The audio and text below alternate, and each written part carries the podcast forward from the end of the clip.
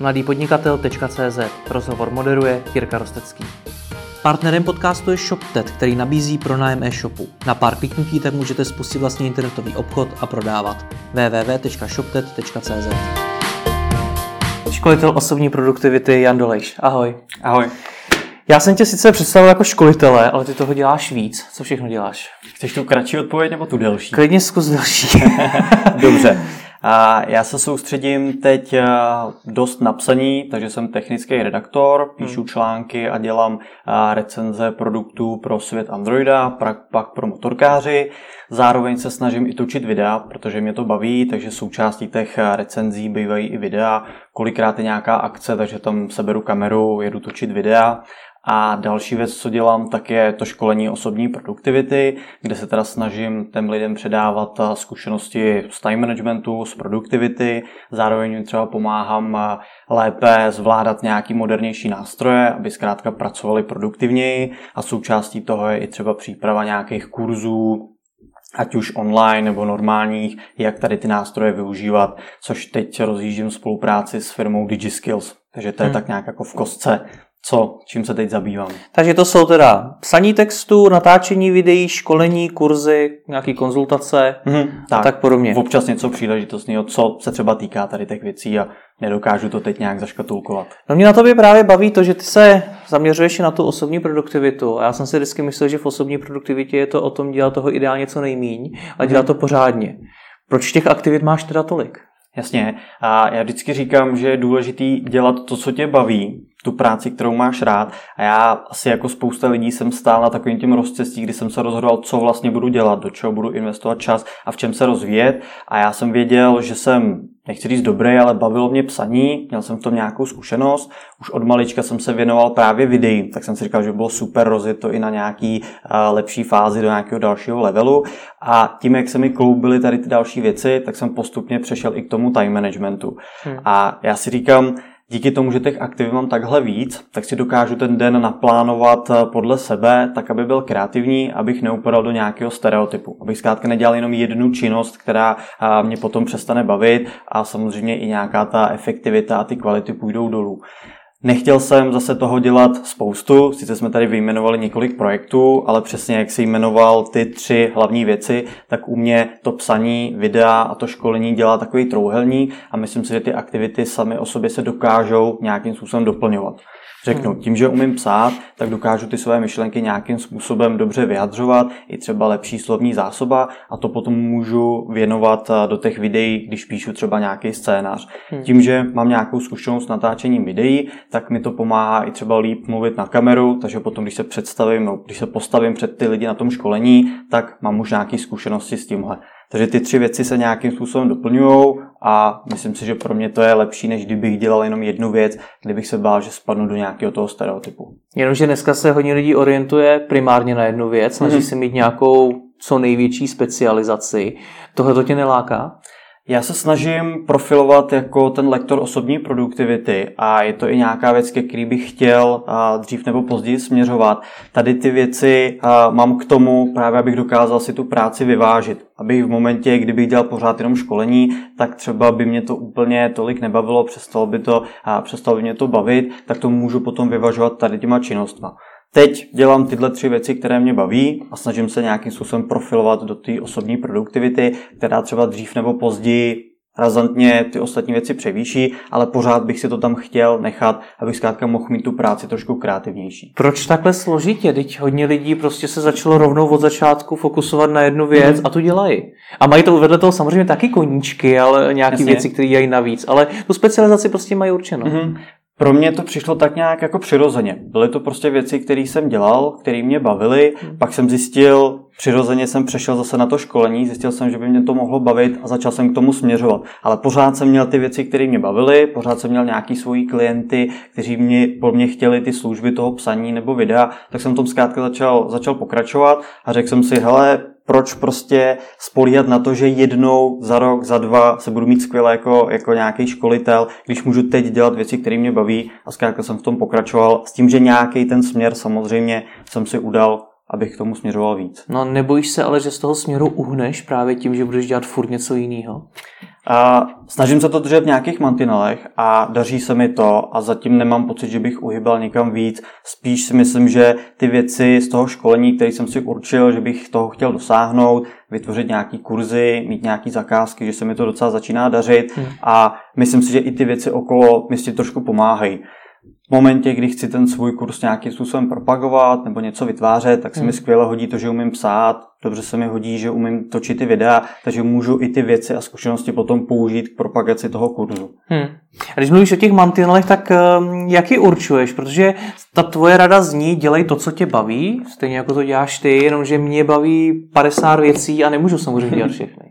Jasně, proto říkám, že jsem si dal ten svůj trouhelník těch třech věcí. Nemůžu samozřejmě fungovat tak, že dneska budu natáčet videa, zítra budu jako zedník stavět zeď a potom budu učit někoho tancovat, ale zkrátka mám tady ty tři věci a ty věci, které se, nebo ty činnosti, které se toho týkají, tak samozřejmě dělám. Mám nějaké svoje stále klienty, nepřibírám v tady těch oblastech toho psaní, teď nepřibírám žádné, řekněme, nové, nové klienty nebo zakázky, ale pracuji opakovaně pro ty klienty, tím pádem tam tu činnost dělám pořád na nějaké stejné úrovni, když to tak řeknu, a naopak se snažím víc posouvat v té osobní produktivitě. Hmm. Ale jak probíhalo to tvoje rozhodování o tom, který konkrétně činnosti budeš dělat? Jsi vybral ty, které tě baví nejvíc, nebo hmm. jak to probíhalo? A začal jsem tím psaním, to jsem začal někdy na vysoké škole, vyloženě jako copywriter a jako redaktor. Po několika letech jsem zjistil, že v tom jsem nějakým způsobem dobrý a mám zkušenosti. Potom jsem si řekl a začalo se dost, dost projevovat video, že je docela trendy, takže jsme si řekli s klukama vysit Androida, hele, mohli bychom začít dělat videa.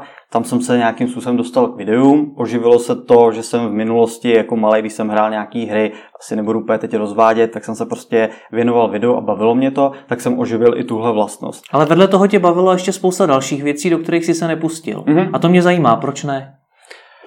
Nikdy tak nějak asi nebyla ani příležitost a nemyslel jsem si, že by to mělo nějaký uplatnění. Z hlavy upřímně ti teď neřeknu, kromě nějakých snů být kosmonaut nebo závodník a podobně, co by mě zrovna bavilo a bral bych to jako nějakou reálnou Já se zeptám jinak, jo.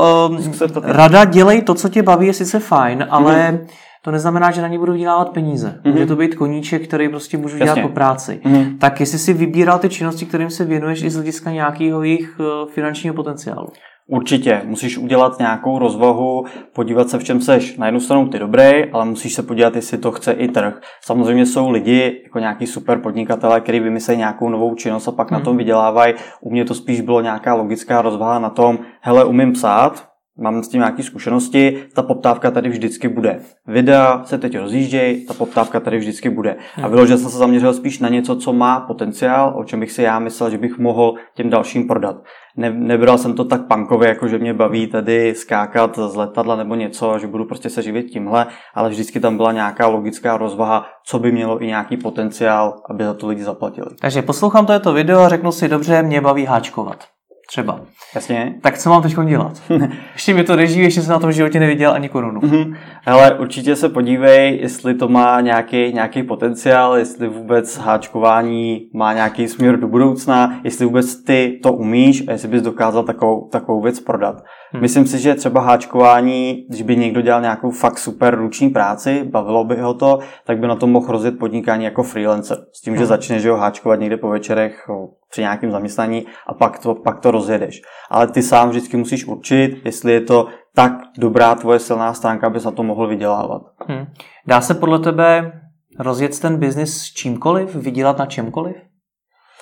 Podle mě jo, ale není to asi úplně tak snadný, jako ti píšou v nějakých knížkách osobního rozvoje a podobných motivačních, motivačních materiálech. Pokud máš fakt nějakou špičkovou, nějaký nápad a jsi v tom fakt dobrý, tak při nějaký píly a nějaký trpělivosti bys asi dokázal na tom rozjet, ale nejsem v tomhle směru úplně tak optimistický, abych řekl, jako že z každé věci to jde automaticky. Takže co o tom rozhoduje, jestli já se tou činností uživím podle tebe? Mm-hmm. Jestli ti to Jestli tě to baví, v tom si myslím, že je ten hlavní zápal, který hmm. tě potom požene i v momentě, kdy se ti nebude dařit. Jestli je tu nějaká poptávka potom, aby to, aby to mělo šanci a pak se v podstatě do toho můžeš, můžeš pustit. Ale musíš mít nějaký střízlivý, střízlivý odhad. Hmm. Když jsme u těch peněz, tebe z toho všeho, co jsme vyjmenovali, živí co konkrétně? Mm-hmm. V současné době je to nejvíc to psaní. Protože si myslím, že na tom trávím asi nejvíc času.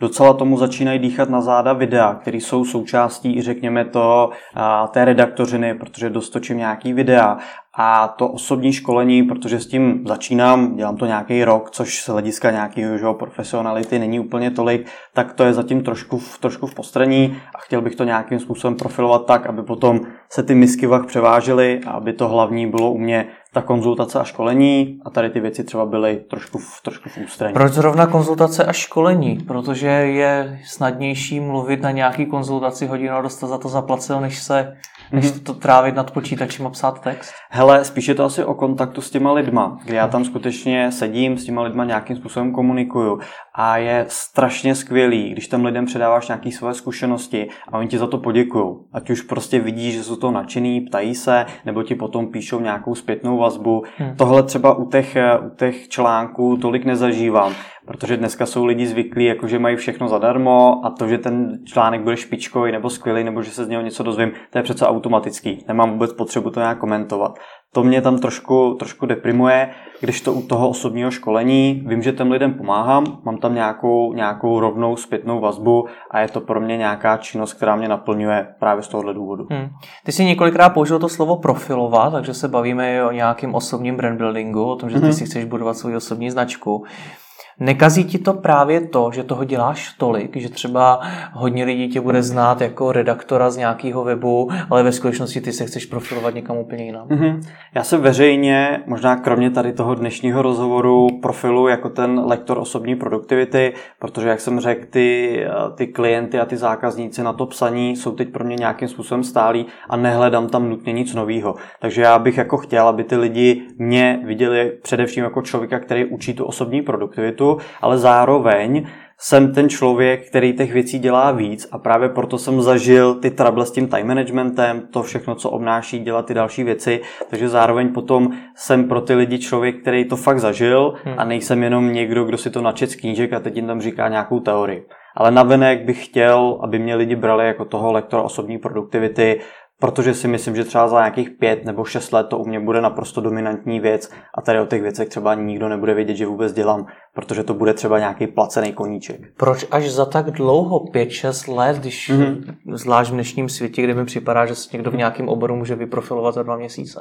Hele, určitě může, ale já si myslím, že uh, není úplně dobrý hledat nějaký zkratky na život a chtít dosáhnout něčeho za krátký období. Já teď s tím stovem, jaký je, tak jsem spokojený. Myslím si, že být profesionál v nějaký takovéhle oblasti, které je strašně obsáhlý téma, nějaký čas potrvá, nejde se všechno načíst. Musíš mít nějaké zkušenosti, musíš proškolit stovky lidí, aby si zjistil, jaký oni řeší problémy, abys potom na to dokázal v budoucnu reagovat.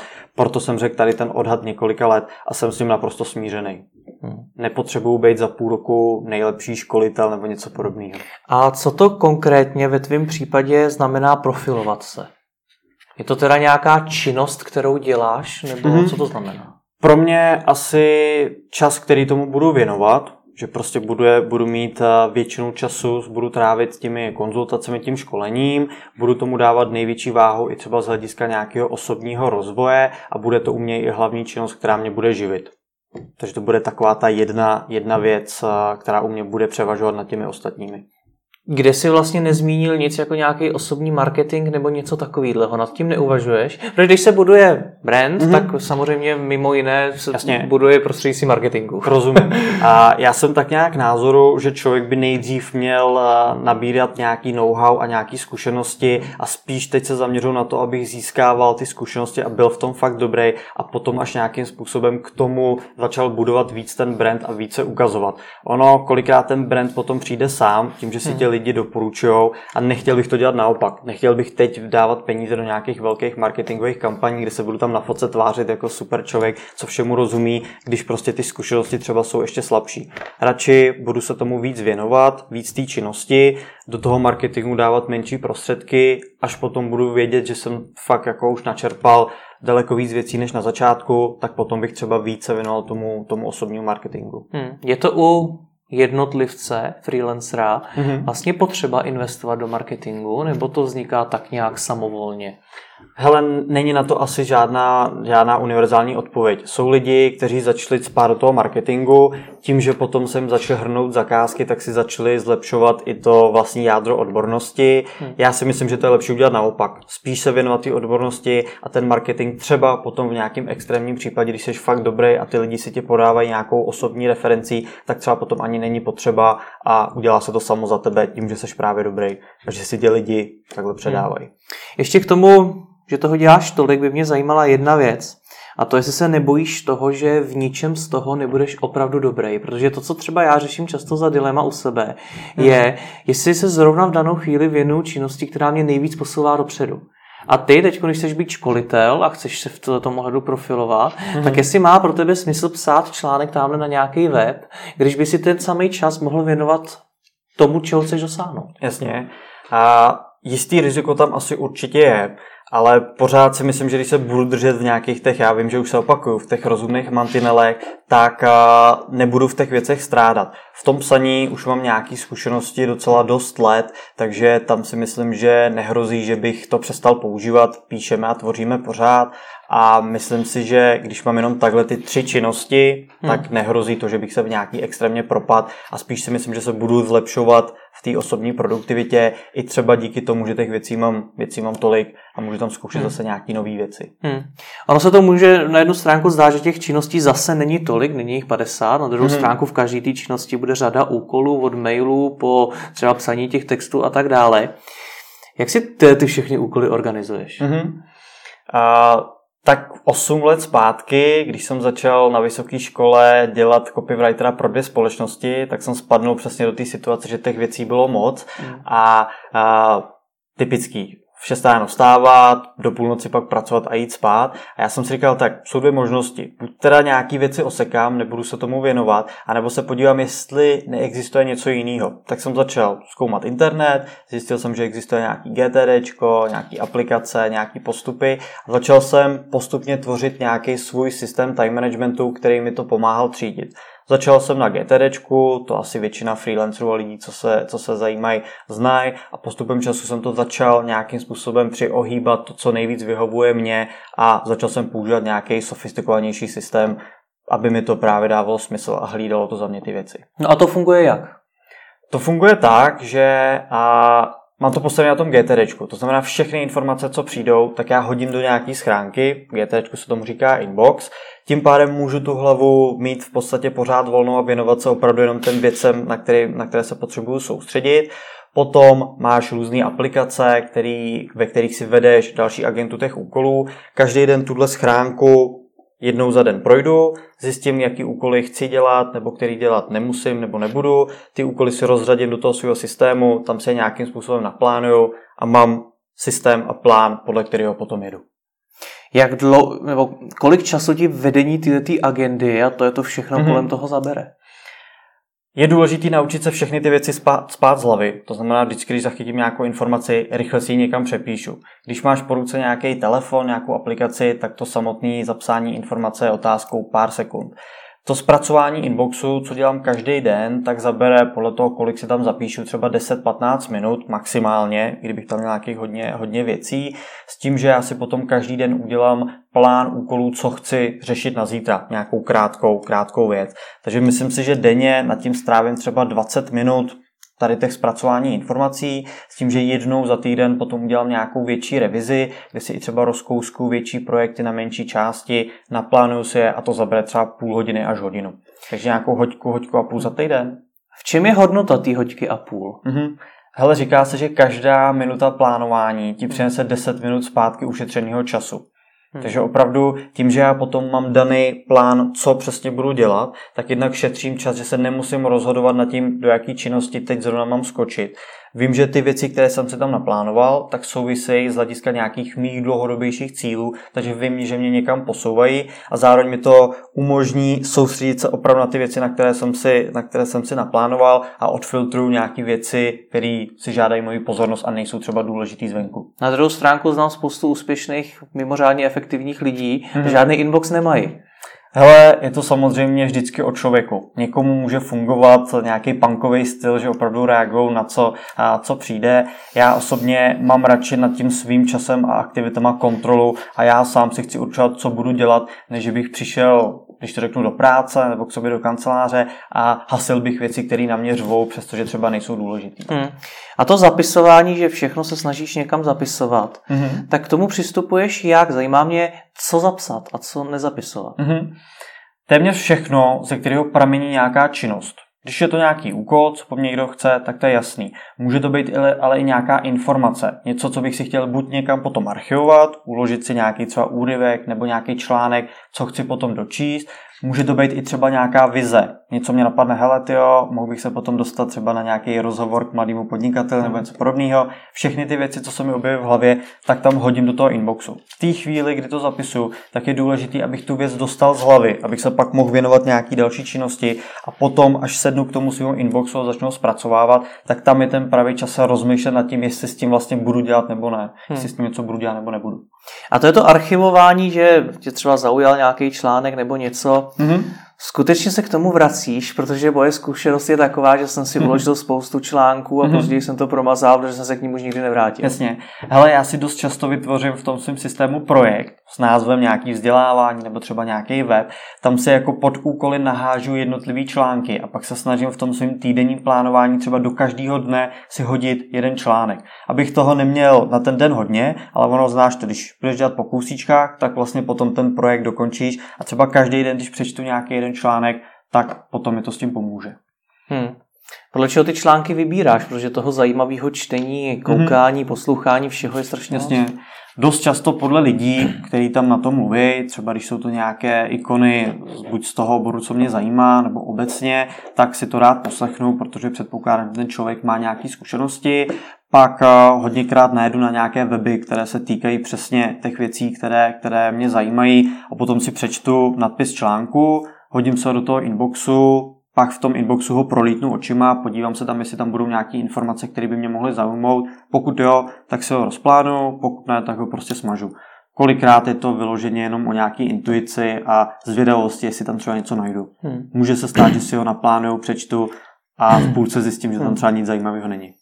Jak toho přečíst co nejvíc, protože ty to zmiňuješ i v rámci svého vlastního mm-hmm. osobního rozvoje a v rámci něho spousta lidí potřebuje přečíst hodně textu. Mm-hmm. Tak jak toho přečíst co nejvíc? Já jsem se snažil vyškrtat všechny zbytečné věci, jako je nějaký sledování televize, trávení času na sociálních sítích nebo nějaký zbytečný, když to řeknu, flákání a snažím se ten čas dost věnovat třeba četbě. To samé, když jedu někde nějakou městskou hromadnou dopravou, mám sebou knížku a ten čas se snažím využívat tady pro ty dobré věci. A jo, ale to já mám taky plný, plný pokyt článků a všechno, ale potom vydají nový díl hry o trůny a musí se prostě podívat. Jo, a to si myslím, že je taky důležité, jako nemít to úplně přesně zaškatulkovaný, že musíš, ale já si myslím, ze začátku třeba je to nějaký odříkávání, že teď nepůjdu na Facebook, ale radši si přečtu tu knížku, teď po těch letech už je to pro mě naprosto jako přirozená věc, kdy v momentě já ukončím práci, řeknu si super, teď můžu relaxovat, lehnu do postele a vezmu si knížku. Je Takže to je to o návyku? Je to určitě je to návyk. Jak dlouho trvá se ho vybudovat? Je to hodně, hodně individuální. Říká se, že vybudovat návyk dost často trvá kolem 40 až 60 dní, ale může to být o dost víc, může to být o dost méně. Je to vždycky o člověku. A samozřejmě i povaze toho samotného návyku. A když jsme o toho čtení nebo obecně o té konzumace obsahu, i já vlastně z podstaty mojí práce sleduju, jak každý člověk konzumuje obsah nějak jinak. Máš na to nějaký triky nebo nějaký typy, jak toho obsahu skonzumovat co nejvíc a zároveň prostě nečíst bullshit a vyhnout se tomu, co už si četl, jenom je to mm-hmm. jinýma slovama a podobně. A dost eh, jsem začal na nějaké literatuře, co se týče knížek, protože si myslím, že když si najdeš nějaké známé autory, Cowey, David Allen, co jsou dobré v tom oboru, tak víš, že ty informace, které tam najdeš, ti můžou, eh, je velká pravděpodobnost, že ti pomůžou. Snažím se vyhýbat takovým ten webům, který ti slibují pět typů, který vás dostanou prostě do, do formy nebo něco podobného. Hmm. Začal jsem určitě na nějaký odborný literatuře, tam mi pomáhají i nějaké weby jako Goodreads a podobně, kde jsou i třeba žebříčky, jsou tam zaškatulkované témata, kde si můžu vy, vybrat, že chci knihy o time managementu, Vybírám si i třeba články, nejlepší knihy a žebříčky time managementu a tam se dívám, jaký knížky tam jsou a podle toho si vybírám. To byl pro mě takový základ. Potom samozřejmě existují webové stránky, kde si můžu dát třeba ve feedle nějaký odběr a tam už se potom dívám, jaký článek by mě zaujal a který by mě nezaujal neskouším upřímně moc jako hmm. googlovat, spíš si vyberu nějaký svoje ověřené zdroje a z nich čerpám, než bych to hledal všude po internetu, protože víme, že těch pravd a polopravd a podobně je prostě na internetu hodně. A jak eh, konkrétně ty informace, které se, který si přečteš, tak hmm. jak je dál zpracováváš? Někdo si dělá obrovské poznámky v Evernote nebo někde jinde, hmm. někdo čmárá přímo do té knížky, co doporučuješ ty? V momentě, kdy jsem měl eh, nějaký Google, Google knihy a bylo to v digitální podobě, tak jsem se tam vždycky u nějakých bodů, co mě zaujaly, dělal poznámky. V momentě, kdy jsem tu knížku dočet, tak jsem si z těch poznámek vytvořil myšlenkovou mapu. To si myslím, že je úplně jako špičkový způsob na to, jak si utřídit myšlenky z nějaký, z nějaký mapy eh, z nějaký knížky.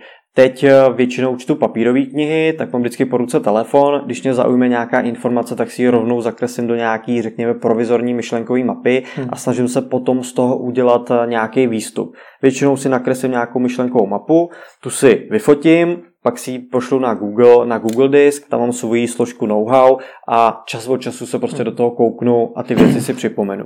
Dost často se mi stane, že tam narazím na nějakou fakt věc, kterou bych chtěl realizovat, tak rovnou z té myšlenky v té knize si vytvořím nějaký další krok. Je hmm. tam třeba nějaká nová strategie, jak si plánovat svůj den, tak si rovnou vytvořím úkol vytvořit nějakou strategii a rovnou se snažím tu myšlenku uvízt do praxe, abych si ověřil, jestli mi to pomůže nebo ne. Takže když se potřebuješ nějaký téma opravdu hodně naučit, mm-hmm. tak eh, ti nestačí si o tom jenom přečíst. Myslím si, že člověk by to rovnou měl nějakým způsobem vyzkoušet, protože v těch, v těch knížkách je hodně věcí, ale nikdy to neznamená, i když to působí dobře, že to bude fungovat na mě. Takže podle mě vždycky ten krok by měl vzít, být tu věc vzít, nějakým způsobem ji vyzkoušet na sobě, jestli mě osobně to hmm. pomůže. Ne všechno lze ale vždycky snadno rovnou otestovat. Mm-hmm. Co když to nemůžu otestovat v praxi? Pak bych asi, asi udělal nějakou, nějakou rozvahu, zanesi to do nějaký, do nějaký myšlenkové mapy, nedokážu teď z hlavy vymyslet úplně konkrétní příklad tohodle, ale zkrátka aspoň to nějak zpracovat, aby člověk si to rozvedl do nějakých svých myšlenek, který potom by mohl v budoucnu nějakým způsobem uchopit. Hmm. Protože v momentě, kdy necháš nějaký úryvek, uh, úryvek někde, jenom si ho někam ofotíš a nahraješ, tak si myslím, že se stane přesně to, co si říkal, že potom ti to někde leží a už se k tomu nedostaneš. Hmm. Poslední věc, která mě k tomuhle tomu tématu, vůbec jako zpracovávání informací mm-hmm. zajímá, je, jaký informace vlastně zpracovávat, protože opět dneska toho obsahuje na internetu poměrně hodně a ty se můžeš neustále sebe vzdělávat, neustále si číst, číst, číst, číst, ale někdy to taky musí zastavit a jít to spíš dělat. Mm-hmm. Takže jestli dokážeš nějak určit, kde je ta hranice. A... Nebo jak třeba široký rozhled si budovat a tak podobně. Mm-hmm. Já si myslím, že by se měl držet v nějakých svých zdrojích, co se týká tý tvý, tvý odborné způsobilosti, tvý, toho tvýho odborného zájmu. A každý den si třeba o tom něco přečíst a snažit se to uvést do té praxe, ale zase asi, jak říkáš, nemá cenu celý den trávit jenom získávání těch informací, hmm. protože získáš i věci, které by tě třeba nějakým způsobem nezaujaly nebo by se nepotřeboval. Hmm. Takže držet se v nějakých rozumných mantinelech, klidně začít tím, že každý den si přečtu jeden nějaký článek. Ono se to nezdá, je to jeden článek, zabere to pár minut, je to málo informací, ale pokud to dělat každý den a s nějakou pravidelností, tak potom ty informace, těch informací načerpáš dost a nemusí ti to spotřebovat tolik času. Hmm. Mluvil jsi o tom, že si zapisuješ ty úkoly, které chceš dělat a následně mm-hmm. z nich nějakým způsobem vybíráš, jinými slovy určuješ priority. Mm-hmm. Ty určuješ jak? Prioritizace je téma obrovské. Jasně. První takový můj filtr už je rovnou při zpracování toho inboxu, kde já se podívám, jestli ty úkoly vůbec nějakým způsobem mám dělat. To znamená, každý by měl mít nějakou svoji osobní vizi, nějaký svoje osobní hodnoty, kam chce směřovat a vždycky bych se měl zeptat, jestli tenhle úkol mě posouvá k tomu mému nějakému cíli, jestli ji vůbec mám dělat. Dá se na to použít třeba Eisenhowerova matice, určitě lidi, co se zabývají produktivitou, o tom někdy slyšeli, nebo třeba Eisenhowerův princip a dost věcí z toho inboxu mi v tomhle kroku může zmizet. Když tak to vysvětlit, co to je pro ty, co to neví. Mm-hmm, jasně. Eisenhowerova matice je způsob, kdy si můžeš všechny činnosti nebo úkoly rozdělit do čtyřech kvadrantů podle toho, jestli jsou důležité a naléhavé. Vzniknou ti čtyři kvadranty a ty potom ideálně by se měl věnovat prvnímu a druhému kvadrantu, což jsou úkoly, které jsou důležité. To znamená, posouvají tě k nějakému důležitému cíli. Největší problém je, že spousta lidí zaměňuje první a třetí kvadrant, to znamená důležité, důležité věci, které jsou naléhavé a věci, které jsou naléhavé, ale nedůležité. Protože zvoní ti telefon, je to naléhavá věc, která chce hned tvoji pozornost, tak spousta lidí hned ten telefon zvedne, jde ho vyřizovat, ale může to být nějaká naprosto nedůležitá, nedůležitá věc. Takže tady ta matice ti pomůže ujasnit si, které věci vůbec dělat a který dělat, který dělat nemusíš. Právě ta se dá aplikovat na ten inbox, rovnou když ty věci si zanáším do svého systému a spousta věcí může zaniknout. Hmm. Hodně lidí se naučí zapisovat si věci, což je super, ale do toho svého systému cpou všechno. Všechno, co se jim dostane do hlavy, tak tam zapíšou. Pak vznikají obrovský tudůčka, obrovský seznamy projektů a jsou tam věci, ke kterým se třeba ani potom nedostanou, protože nejsou důležitý. Říkáš obrovský tudůčka, jaká je ideální velikost tudůčka?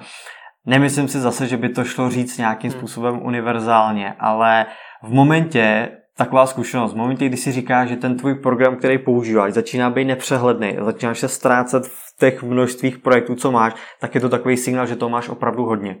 Vždycky je lepší mít toho míň, zastavit se a více na to soustředit, než prostě si nabídat spoustu, spoustu hmm. věcí. Ty používáš jaký programy? Já používám Trello, a z hlediska, nebo nejvíce mi líbí z hlediska vizuální stránky, protože tam pracuješ s takovýma, takovýma bločkama, hmm. přesouváš si to, přesouváš si to do sloupečku, ale samozřejmě ten, ten software je jenom nějakou berličkou. Vždycky je důležitý o tom, jak ty s tím pracuješ, jaký máš návyky a jestli to budou papírové listečky v Trellu nebo očkrtávací seznamy v Todoistu. Není jako z hlediska ty produkty to zase tak důležitý. Jenom Trello používáš nebo ještě něco dál?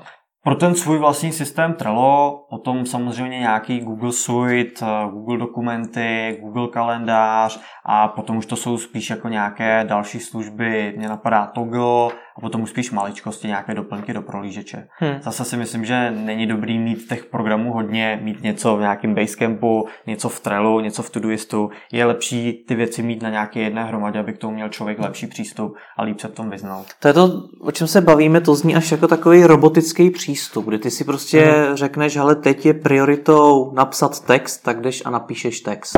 Funguje to takhle, nebo to máš jako já, že na to, aby si napsal dobrý text, potřebuješ mít do, takovou tu náladu, kdy se ti dobře píše, nebo se dokážeš fakt přinutit? Mm-hmm. Hele, zní to tak, ale vždycky se k tomu snažím přidávat nějaký lidský přístup, protože nejsme stroje nemůžeš prostě počítat od sebe, že budeš pracovat nějakým způsobem lineárně, takže snažím se pracovat s nějakou svojí energií, když už máš vyzkoušený nějakou svoji křivku, víš, že třeba ty pracuješ dopoledne nejproduktivněji, já to mám třeba odpoledne a tak podobně, takže snažím se ty eh, těžší úkoly dávat si do té věci, kdy jsem, kdy jsem svěží a fresh a zase nějaký méně důležitý dávat si někam jinam.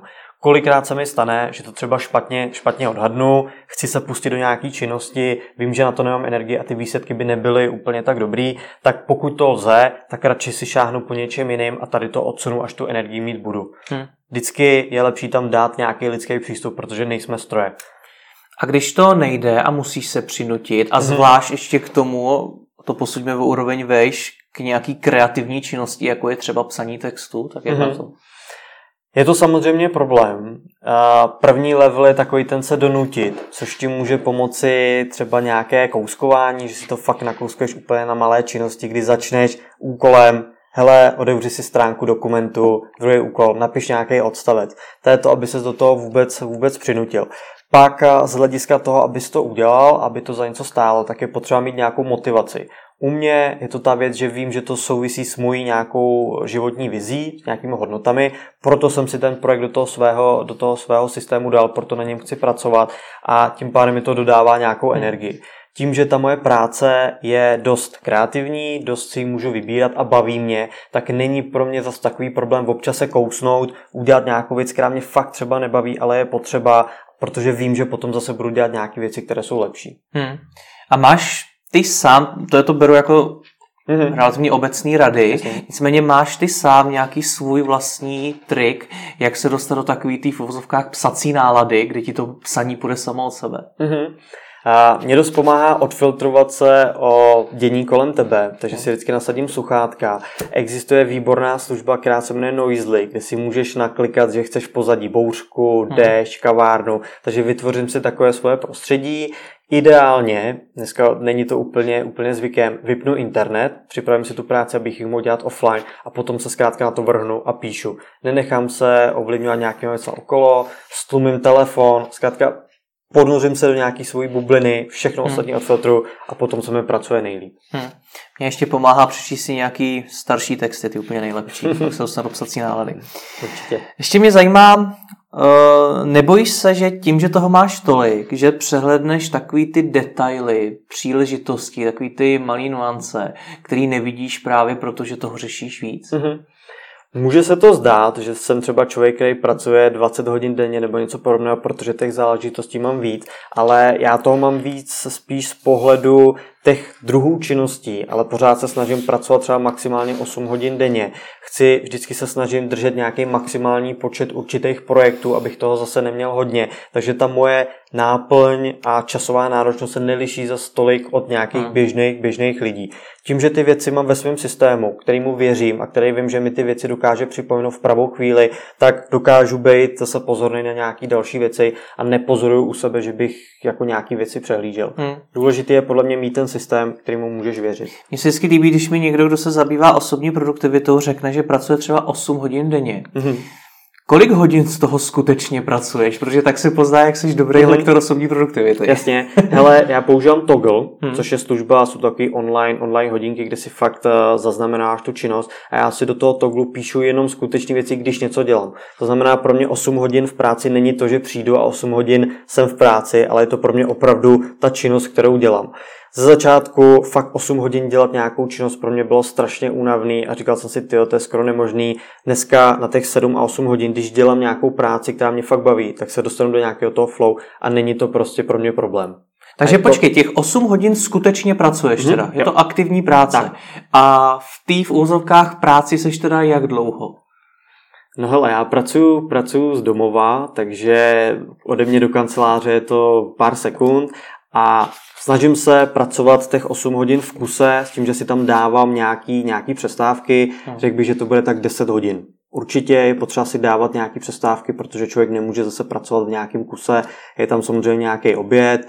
Občas mi pomáhá i třeba Pomodoro, kde střídám nějakých 25 minut soustředění, 5 minut odpočinku a myslím si, že těch 8 hodin vychází nějakých 10 hodin, kdy se fakt věnuju té práci a pak prostě udělám ten gong a jdu nějakým způsobem relaxovat.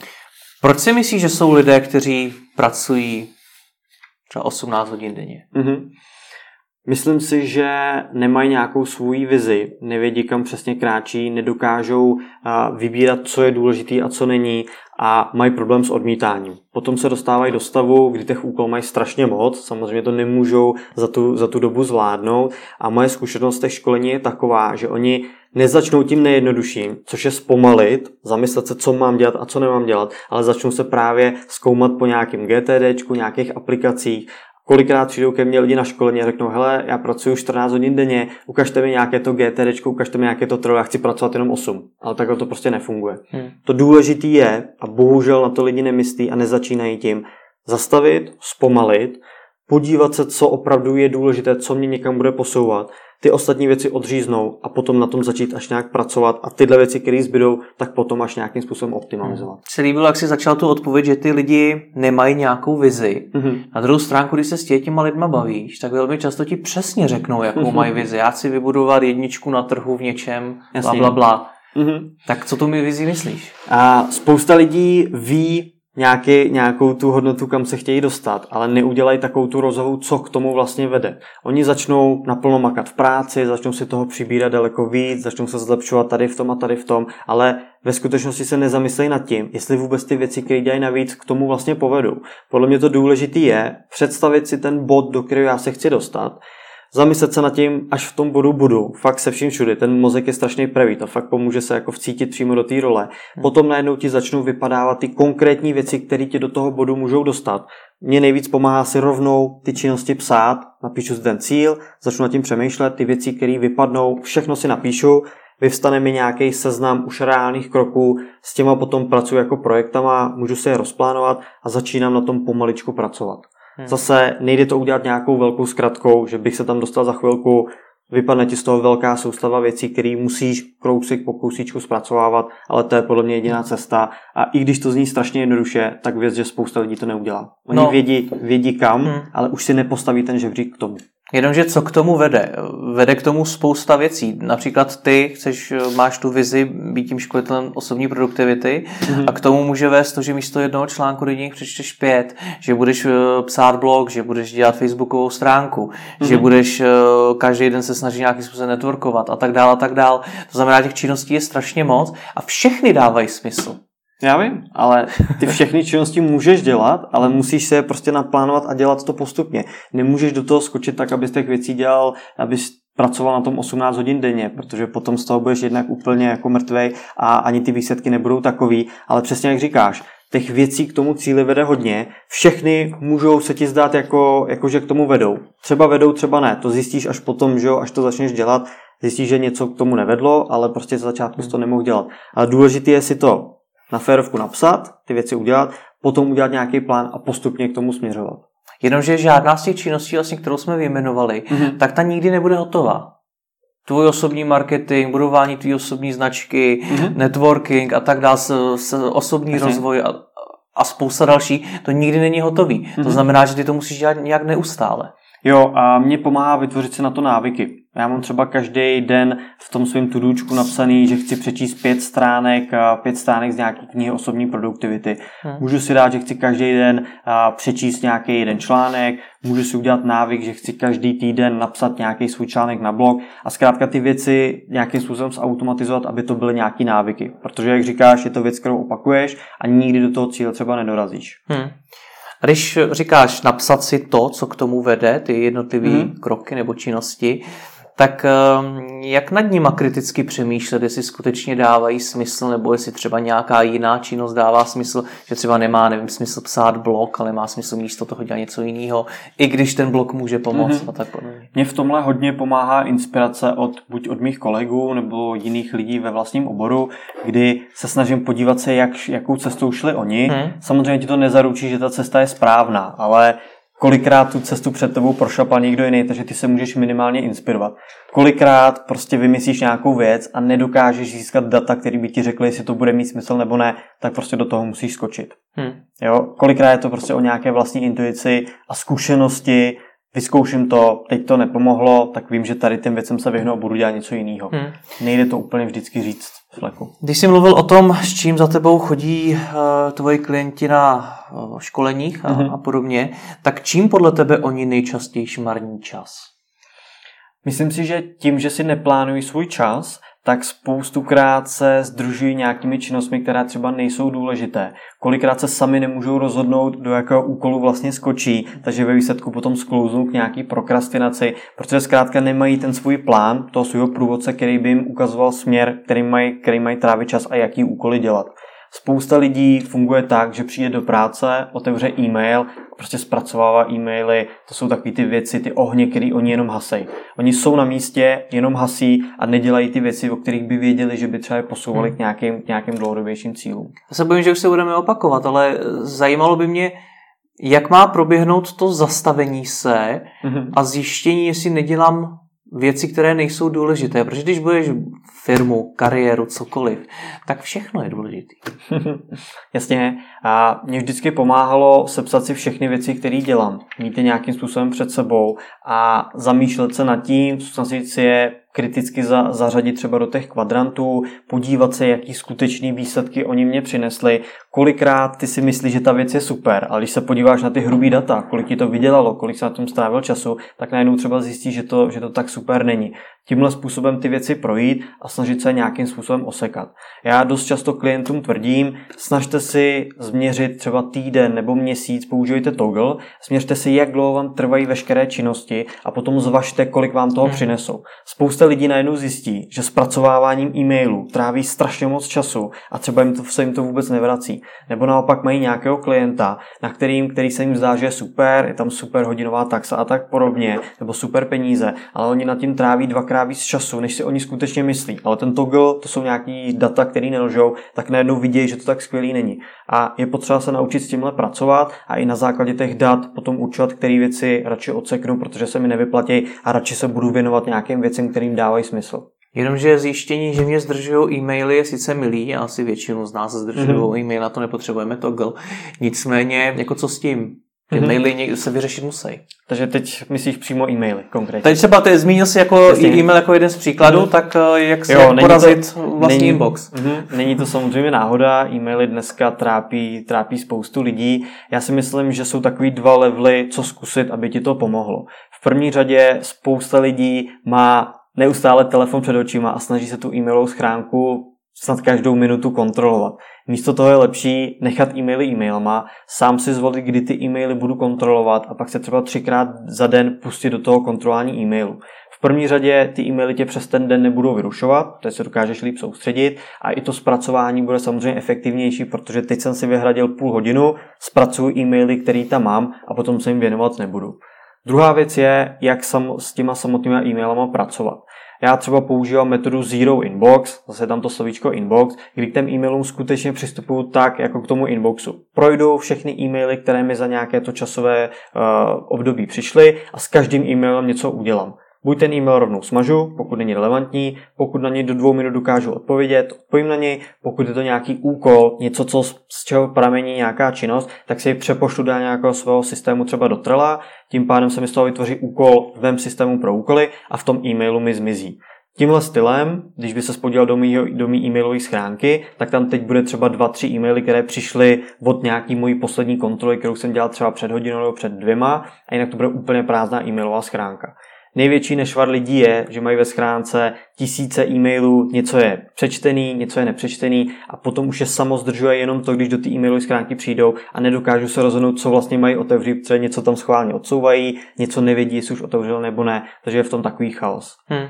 Další podle mě důležitá věc je naučit se i trošku s těma e-mailama pracovat ve smyslu komunikace. Naučit se lidi, se kterými komunikuješ, že e-mail není nějaké četovací fórum nebo nějaká četovací služba, kde si budete psát po jednom slově, ale snažit se vždycky v tom e-mailu obsáhnout nějakou, nějakou věc a naučit se i ty lidi na druhé straně, aby neposílali jednotlivé informace, ale radši počkali a poslali nějaký celek klidně tam vždycky připisovat něco ve smyslu, Až budete mít ten projekt dokončený, oslovte mě. Až budete mít nějaký další krok, napište mi. Naučit hmm. se i ty lidi na druhé straně. Je potřeba v každém e-mailu psát dobrý den, pane, bla, bla, bla. Když začínáš komunikaci, tak určitě. Potom, když už se rozjede nějaké, nějaké vlákno, tak záleží asi z mýho pohledu, záleží na tom, po jaký době ten e-mail pošlu. Pokud jsme v nějakém rámci jednoho dne, tak třeba už to tam ani, ani potom nepíšu, ale pokud třeba řešíme nějakou jednu věc a ozvu se mu po týdnu, tak myslím si, že to je jako zdvořilejší to tam napsat a nezabere to za, za stolik času. Každopádně můžeš si na, na hmm. notebook dát nějakou, nějaký text expander nebo něco podobného hmm. a mít to tam na zkratkách. A poslední téma, který mě zajímá, protože my se tady bavíme o strašně super věcech, jak k čemu přistupovat, jak co dělat. A já znám hodně lidí, kteří zkoušeli GTD nebo mm-hmm. něco jiného, vlastní systém si udělali. Byli do toho strašně nadšený a za měsíc už to nedělali. Jak u toho vydržet? Jo, zase je takových několik chyb, co podle mě ty lidé, ty lidé dělají.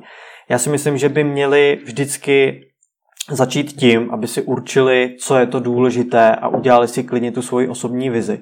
Tady je takový krásný přirovnání. Představ si, že tě pošlu do Berlína, řeknu ti, aby ses dostal do nějaký určitý, určitý uličky, ale dám ti k tomu mapu Chicaga. Ty přijedeš do Berlína, budeš se tam snažit s mapou Chicago dostat se do toho daného bodu, ty můžeš vzít si rychlejší auto, můžeš víc řezat zatáčky, můžeš mít auto s nižší spotřebou, abys to ujel víc, ale jediný jediný výsledek bude, že ty se rychleji dostaneš do špatného místa. A to je úplně stejný s osobní produktivitou. Pokud ty lidi nezačnou tím, že si vytvoří nějaký cíl, k čemu chtějí, k čemu chtějí do, kráčet a místo toho se ponoří do nějakého GTDčka, nějakých aplikací, tak sice oni ty věci zefektivněji, budou toho moc dělat víc, ale pořád budou kráčet do nějakého špatného cíle a může paradoxně lepší osobní produktivitu z pohledu té efektivity můžeš blíž dojít k nějakému syndromu vyhoření, protože toho zvládám víc, zvládám toho líp, ale ty výsledky nikde nejsou. A ten osobní cíl nebo osobní vize, co to vlastně je? Mm-hmm. Za mě to jsou tvoje osobní hodnoty, co bys chtěl, čeho bys chtěl v životě dosáhnout, to, co tě baví a je to pro mě takový, takový směr, takový maják, kam, kam bych chtěl kráčet. Pro mě osobně je to dělat věci, které mě baví, dělat ideálně věci, které pomáhají někomu dalšímu, to znamená další lidi inspirovat nebo jim předávat nějaké zkušenosti. Když takovouhle věc mám, takovýhle směr, tak potom dokážu u každého úkolu se zamyslet, jestli mi to k tomuhle pomůže, jestli mi to pomůže kráčet k tomuhle. To je podle mě taková základní věc, co by lidi měli, měli udělat a bohužel nedělají. Hmm. Pak je ještě jedna věc a to z hlediska té organizace jednotlivých úkolů. Mm-hmm. To, že se hodně lidem práce jednoduše mění. Musí přeskakovat z projektu na projekt, přijímají nové zakázky, nový klienty, neustále musí řešit něco jiného. Mm-hmm. Jak si udržet všechny tyhle ty systémy, které si tady popsal, v případě takovéhle práce? Mm-hmm. Ten systém, který, který já používám, který staví na GTD, tak je v tomhle smyslu docela flexibilní a není tam ani jako velký problém s nějakýma změnama projektů. Za mě určitě držet si nějaký určitý počet projektů maximálně, na kterých se dokážeš, na které se dokážeš zaměřit. A co mě třeba hodně pomáhá, mám dvě takové místa. Mám jedno místo, kde mám všechny svoje projekty a závazky, to je taková moje databanka úkolů, a potom si na každý týden vytvářím svoje vlastní plánování, kde si dám projekty, které budu řešit jenom v tom daném týdnu. V momentě, kdy si to v neděli tenhle plán vytvořím, tak tahle databáze úkolů, pokud tam samozřejmě jsou nějaké deadline, tak pro mě neexistuje a pomáhá se mi to soustředit jenom na ty určitý projekty v tom daném týdnu, které jsem si naplánoval. No ale ve středu se tím může, můžou změnit plány. Jasně, může, ale tím, že já mám naplánovaný celý týden a mám tam třeba v každém dnu, já si neplánuju samozřejmě celých 8 hodin, ale mám tam dané nějaké rezervy, tak zároveň tenhle systém je dost flexibilní na to, abych já mohl provádět i nějaké změny. Hmm. Jak jsi na začátku říkal, že potřebuješ, aby tě ta práce bavila, že chceš dělat to, co tě baví, mm-hmm. tak uh, Neprotiřečí si to teď vlastně s tím, protože ty přesně víš, co budeš celý, celý týden dělat. Mm-hmm. Bez ohledu, už to víš v neděli, bez ohledu na to, jestli tě to ve čtvrtek bude bavit, jestli na to budeš mít náladu nebo ne. Jasně. Říkám, je tam vždycky potřeba dát nějaký, nějaký lidský přístup. Já si neplánuju ty dny jako robot celých 8 hodin. Já se snažím si tam naplánovat ty důležité věci a pokud ve středu usoudím, že tahle věc mě dneska nebude bavit, ale bude mě bavit víc ve čtvrtek, tak pořád tam mám dost prostoru na to, abych to nějakým způsobem si mhm. dokázal rozplánovat jinak. Tohle všechno, co jsme popsali, je to pro každýho, nebo jsou lidi, kteří u toho prostě nikdy nevydržejí a i oni budou mimořádně efektivní? Mm-hmm. Není to určitě pro každýho, každý jsme trošku jiný. Já si myslím, že lidi by měli minimálně nějaký podobný systém třeba zkusit, aby, aby minimálně z toho viděli, jestli to je pro ně dobré, mohli si z toho vzít nějakou která jim pomáhá. Celá osobní produktivita a time management není nic jiného než soustava nějakých návyků ty třeba začneš používat inbox, pomáhá ti to, ale nějaké plánování a řazení už třeba pro tebe úplně tolik není, tak ho používat nebudeš. A je to jedno. Vzal si tam nějakou věc, která tobě pomůže. Z tohohle si myslím, že by všichni měli vycházet, něco si zkusit, vyzkoušet, buď si to přizpůsobit, nebo prostě to začít používat a vybudovat si svůj vlastní systém. Z mého pohledu není úplně dobrý vzít něco, co funguje v knížce a snažit se naplno dělat jenom tohle do puntíku, ale vždycky se snažit najít, co mě v konkrétních podmínkách bude fungovat.